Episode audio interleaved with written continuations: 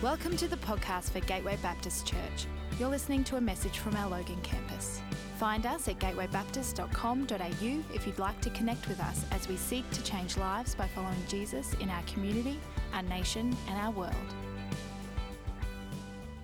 Hey, I hope you've had a great week. I hope you're staying dry. But I hope you're really looking forward to, to what we're going to delve into this morning. In, in June this year, so just next month, a large part of our uh, country begins to loathe, nitpick, dislike, detest, and may I even suggest hate each other. All because we're faced to pick a side. We're faced to pick a party. We're faced to pick our allegiances. And I'm not talking about the federal election. I'm talking about three words state of origin. You know, it's, it's the one thing that divides our nation. Well, it's really only kind of two states, but, you know, it divides part of our nation, divides families. You know, I've seen people cross the road because of someone wearing a certain colored jersey to try and get out of the way. You know, I've, I've seen it affect people's relationships, divide families, divide friendships, and may I even suggest divide our church just for a very short space of time. But what we're going to continue looking at this morning, we're, we're looking through the start of the book of Revelation. We're looking this morning at Revelations chapter 2. We've been looking at seven letters that Jesus penned to seven different churches. We're going to continue this morning by looking at a, at a, at a letter that Jesus wrote to the church of Pergamum and it was dealing with the Roman Empire. And the, the issue was that the Roman Empire was divided. Not because part of it went for New South Wales and part of it went for Queensland, but because of a whole lack of unity within, the, within that, that, that empire. You see, the, the, the, the, the empire of Rome spread from what now is Germany all the way through to North Africa, all the way from Spain, all the way down to Egypt. And so it covered a huge amount of the world. And, and so, as you can imagine, it came with so many different people from so many different places, so many different language groups, religious backgrounds, and they all found themselves under the Roman Empire and they were disunified. And they, they, they found themselves disunified because it was from so many, so many different places, so many different countries, so many different backgrounds, with so many different faiths. And so Rome faced a challenge.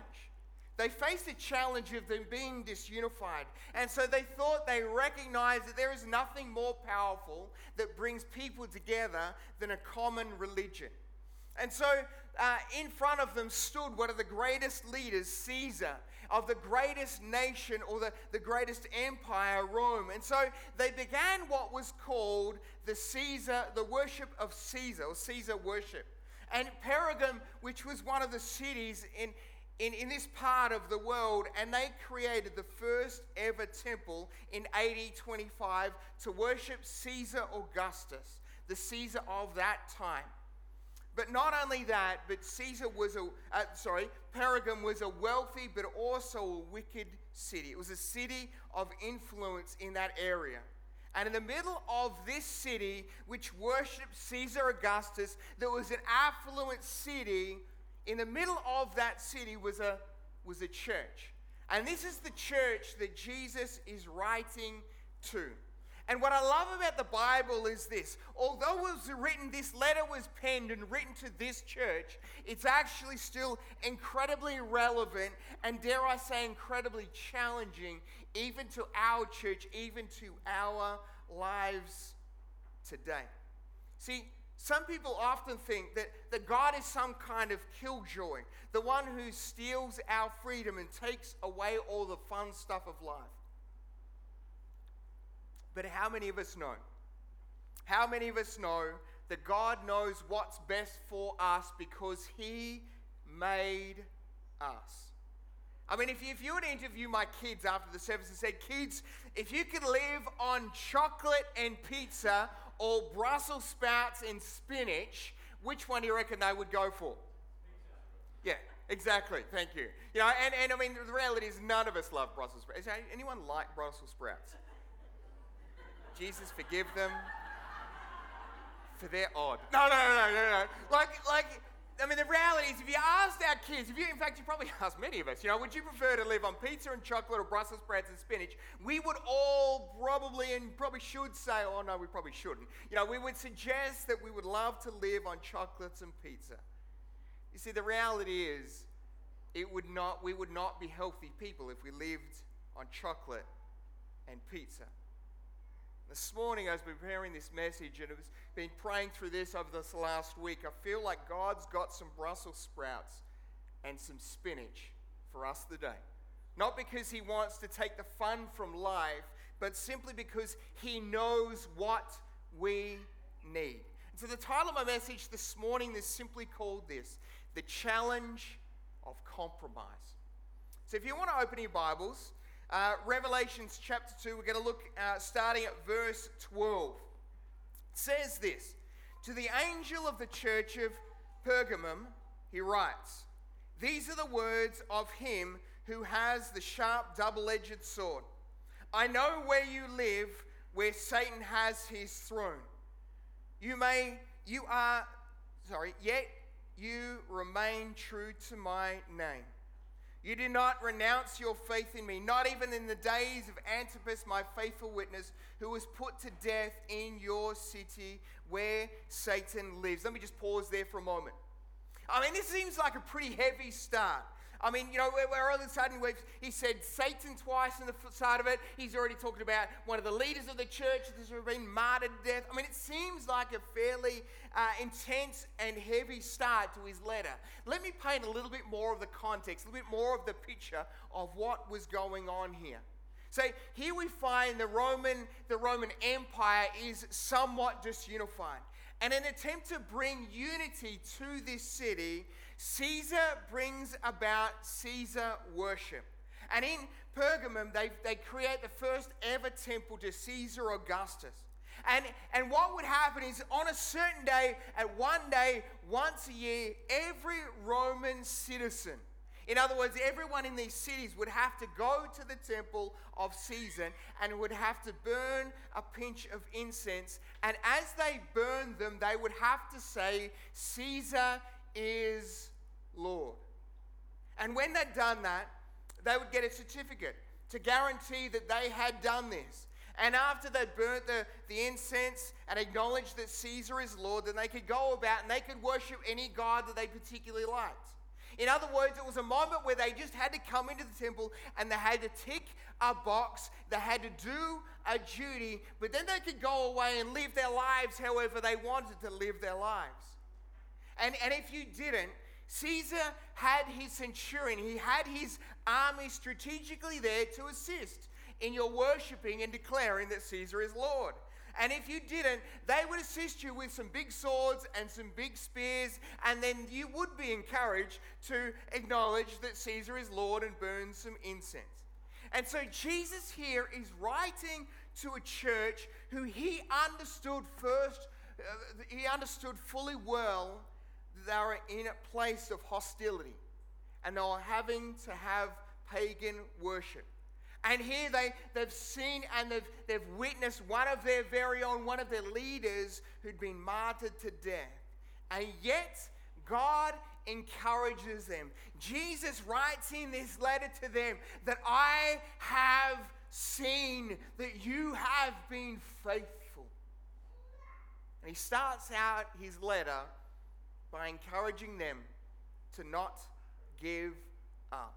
He starts out his letter by encouraging them, don't give up because I have seen your faithfulness. But then the letter goes on in verse 14. It says this Nevertheless, I have a few things against you. Let me pause there for a second. I remember in grade two, David Mitten, he was one of my best friends. And Dave and I grew up from, from, from pre birth. Like my, our parents knew each other. And he was my best friend from as far as I could remember. And I remember in grade two, Dave Minton got my little G.I. Joe man and he broke one of the legs off. Can I just say, I held a grudge. You know, what does it say here? You know, I have a few things against you. You know, for a whole week, I had a few things against my best friend because he snapped a leg off my G.I. Joe man. Now, I wonder, I wonder what they must have done for God to hold some things against them. And this is what happens as we continue. There are some among you who hold to the teaching of Balaam, who taught Balak to, to entice the Israelites to sin, so that they ate food sacrificed to the idols and com- committed sexual immorality. Likewise, you, ha- you also have those amongst you who are teaching of the Nicolaitans. So here we find we find Jesus holding something against them. You know, he says here, but what you've you've stayed faithful to me. And, and you've not given up your faith. So he's encouraging them at the start. But then he says, but little by little you've become divided by deceptive teaching. Little by little, you've fallen off the wagon. Little by little, you've been led into idolatry and to sexual immorality. Now, now Balaam wasn't a person's name. It was, in a sense, it was kind of like a code name for the, for the prophets that would, that would lead or try and lead people astray. Into, and it would lead them into sexual immorality and eating food that was offered to other gods, other idols. And obviously, this was frowned upon by God. This is God, wasn't God's best intentions for them, and it's still not God's best intentions for us today. And, and, and not only that, but we find this discussion around the, the Nicolaitans and, and their teaching how it had crept into it as well. Now, I need to clarify this isn't the Nickelodeons, not SpongeBob and SquarePants. These are the Nicolaitans. And the Nicolaitans were a group of people, in fact, they were a sect who taught that Christians could live and engage in sexual immorality and do whatever they liked, but somehow that they would be, if they believed in this kind of sex cult, that they would be, that they would be exempt from the consequences of their sin. And so you can see how these worked so well together. In the fact that you can live and do whatever you want, you can sleep with whoever you want, you can eat whatever you want, you can conduct yourselves however you wanted, and that somehow, if you believe in this kind of God, then He will just kind of forgive and condone the lifestyle that you live. Together, they understood that you could do whatever you wanted, and that God would forgive you.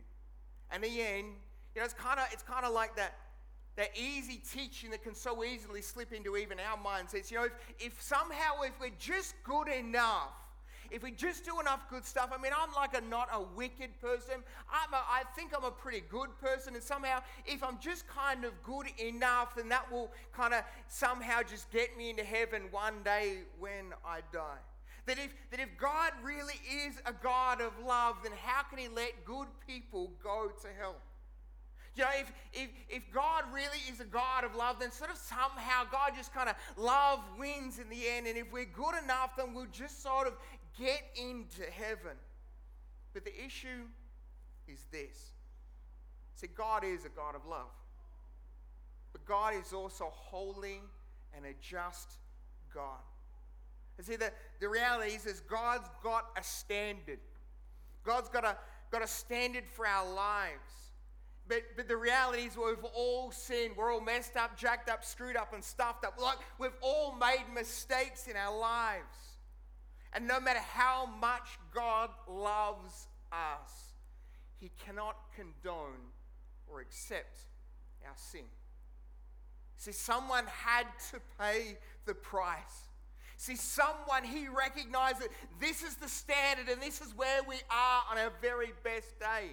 And somehow, someone's got to bridge the gap.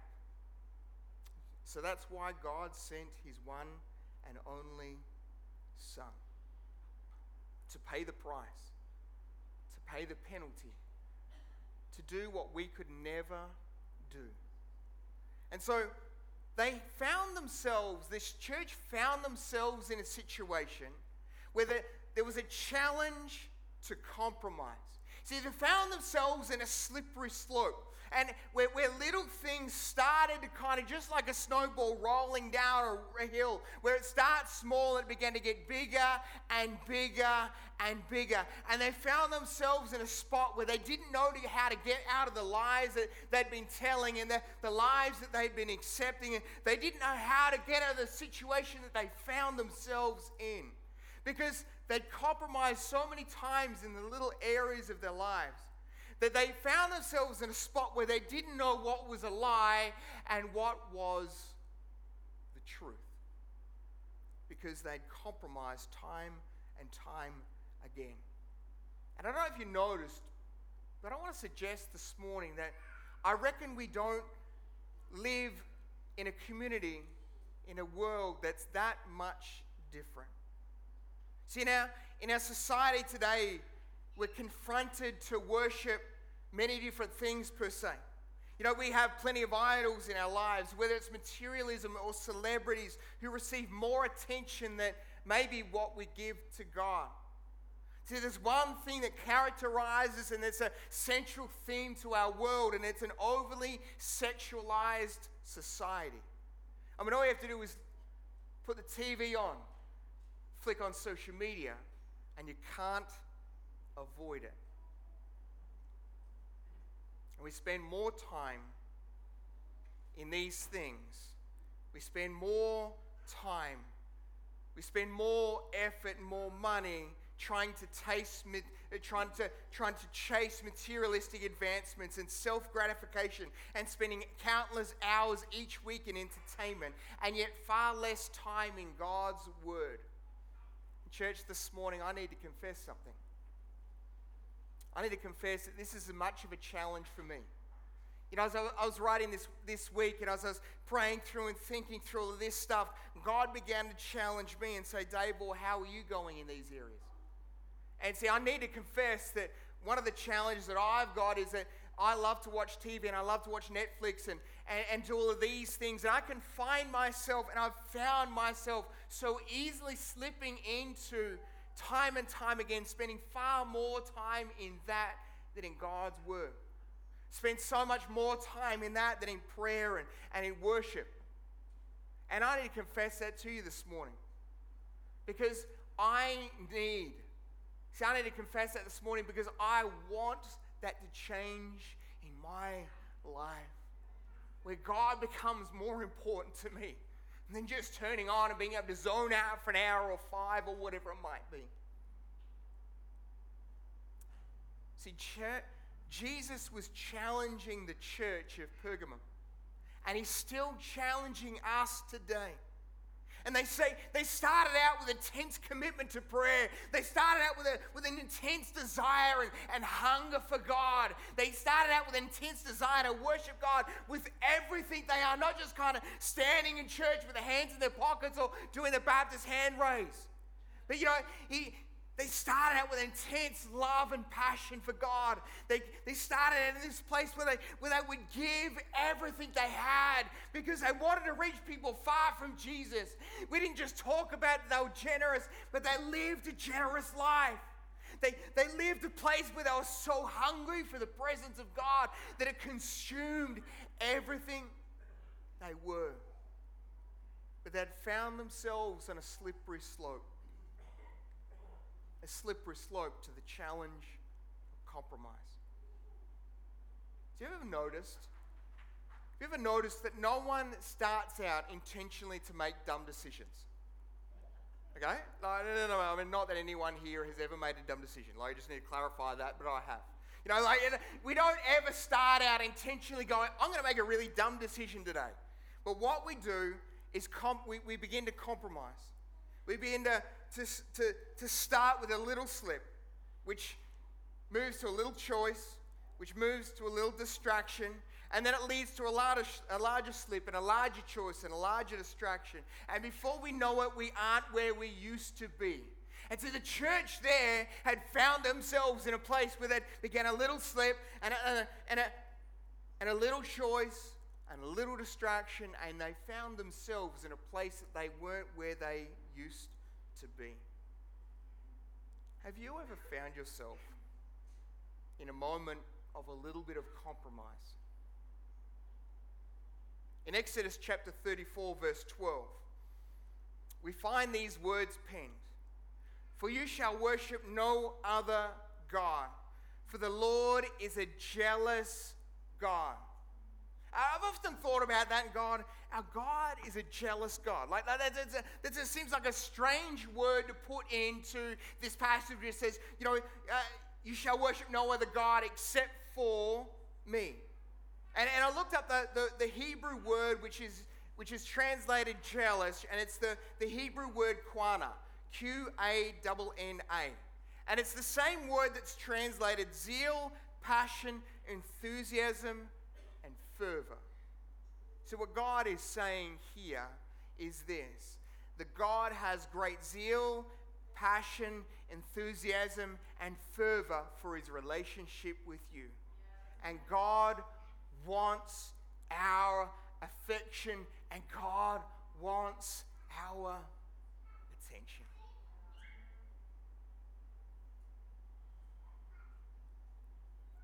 But what I love we read through this letter that Jesus pens to this church in the, in the middle of a compromised city in a bunch of, they were making a whole bunch of compromise, compromises in little and big ways in their life.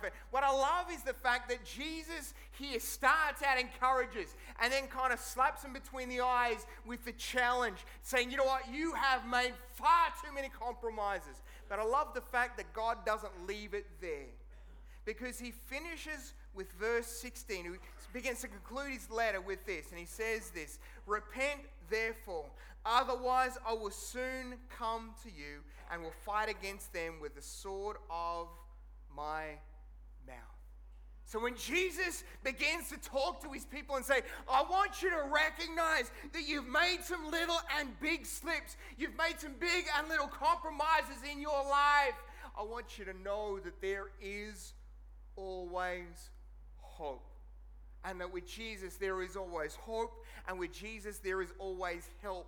And he finishes this letter by calling them to repent. In other words, he's, he's got his arms out open wide and he's saying, All I want you to do is I just want you to come back to me again. Have you ever noticed that there's a difference between an offer and an action? Have you ever noticed that it's one thing to receive an offer, and it's another thing to act upon and take up that offer? You know, how many times have you, has someone offered you, or maybe you've offered someone else assistance, and they or you have not always taken up that act of generosity, that, that act of an offer? Because sometimes I look, and need, I need to confess in this one, you know, oftentimes it's because it requires me to be humble. You know, it actually requires me to go, yes, I recognize that I can't do it, and I need your help. And my issue is this I am a guy. And we don't do offers to help very well we offer help well, but we don't always receive help well. But Jesus here is giving an offer.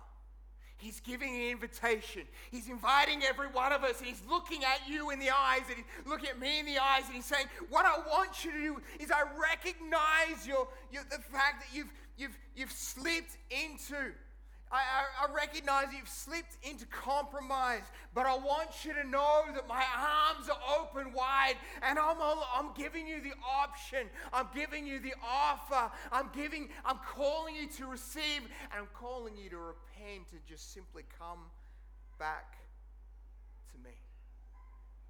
He said, I want to remind you this morning that it's not too late. That while there's breath in your lungs, that Jesus is calling you back this morning.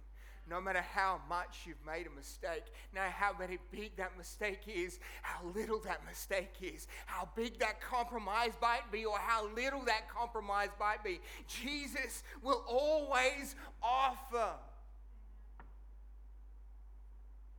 the option to repent, to come back to Him. But notice what Jesus says here.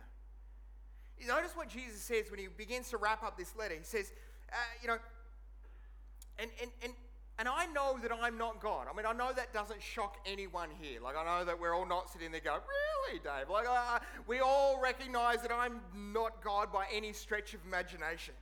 And I know that because if I was God in this moment, I would look at the church who compromised time and time again, little, little, little, that amount itself into bigger and bigger and bigger ways to the point where Jesus is writing them a, a letter and slamming them because they had lost their focus on God and began to fall into all these different beliefs and traps. And I know that I'm God because I would have looked at them gone, That's it! I had enough! Time and time, I've given you so many chances, and you keep blowing it. Like, if it was me, that's kind of my attitude towards them. But Jesus simply calls to them and he says, Come and repent. And notice what he says after. He says, I will come to you and I will fight against who? Them. It doesn't say, you know, come, I will come to you and I'll fight against you. He says, I come to you and I'll fight against them. Now, who's them? Remember, it's the, the, the Nicolaitans and the, the other guys that I've just lost, lost the name of, the, the, those ones. Yep, those ones. And, and, and he's saying, you know, I will come to you and I will stand alongside of you and I will fight the false teachers and the false prophets that have come to steal, kill, and destroy, that have come to distract you from the calling that God's placed on your life. That I'll, that I'll stand with you and I will give you the strength that you need to stand even when there's challenges compromise. And Jesus is standing here and he starts off with some warm and fuzzies.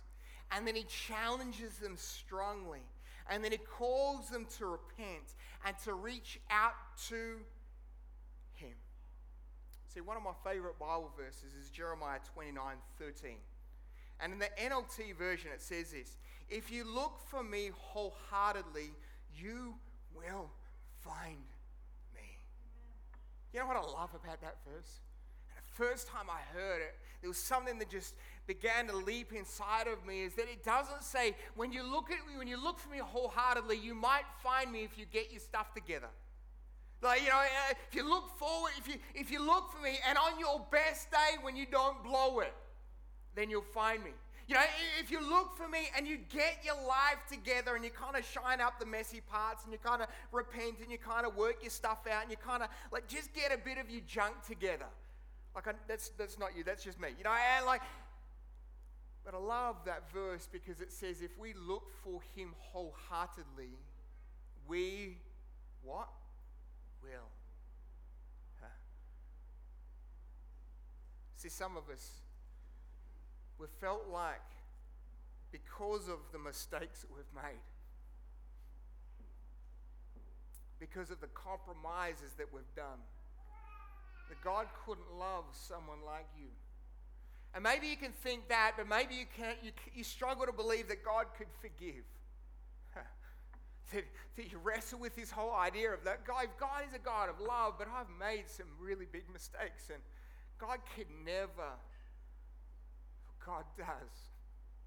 In fact, he wants to remind us all the way back in the Old Testament, talking to a young 14 to 16 year old prophet, and he says, he pens these words, he gives these words to him, and he, gives these words to us that if we look for him wholeheartedly, we will find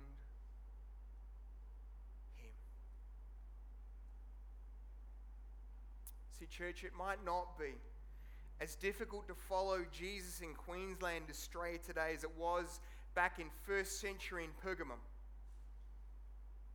But we are still surrounded with a temptation to compromise in our faith. We're still challenged to compromise in just some little areas. And, and if you're anything like me, we can so easily think, yeah, but it doesn't really matter. I mean, it's not that big.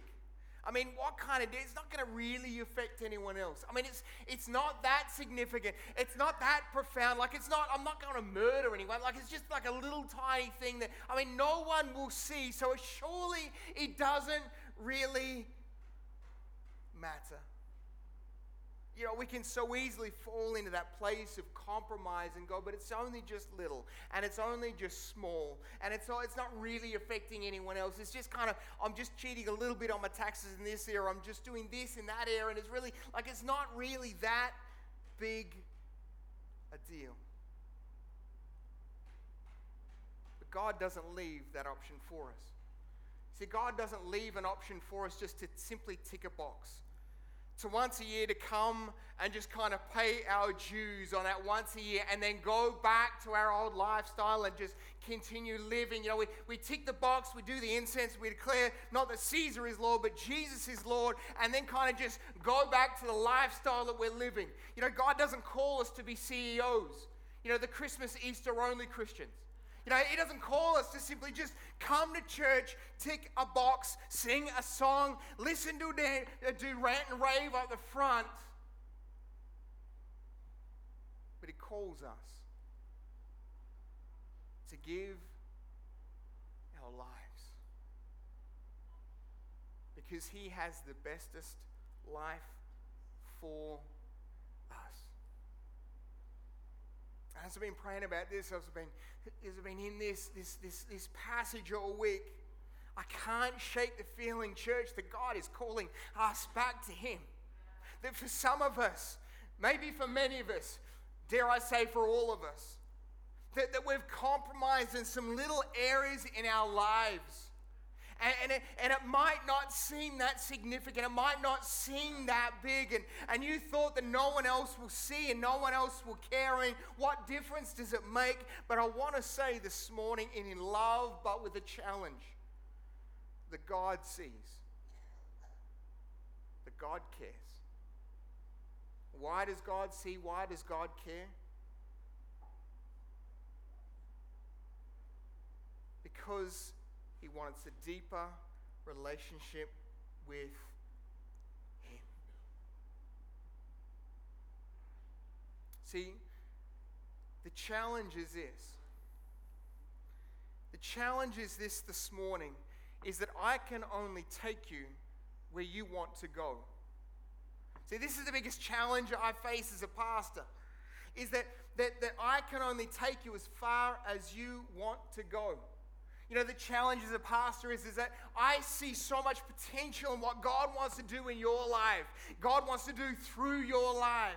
But the challenge is, if, is if you won't go there, then I'm just having some great thoughts to myself. That, that God this morning is calling us. Church, I believe that God's calling us as a church. He's calling us as individuals. He's calling us as couples.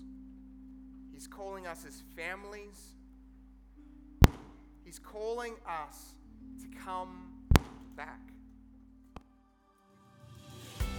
We hope you've been blessed by this message. We are a growing family and we'd love to see you at one of our Sunday services because everyone who comes through our doors is welcome. You can find out more about our community and locations at gatewaybaptist.com.au.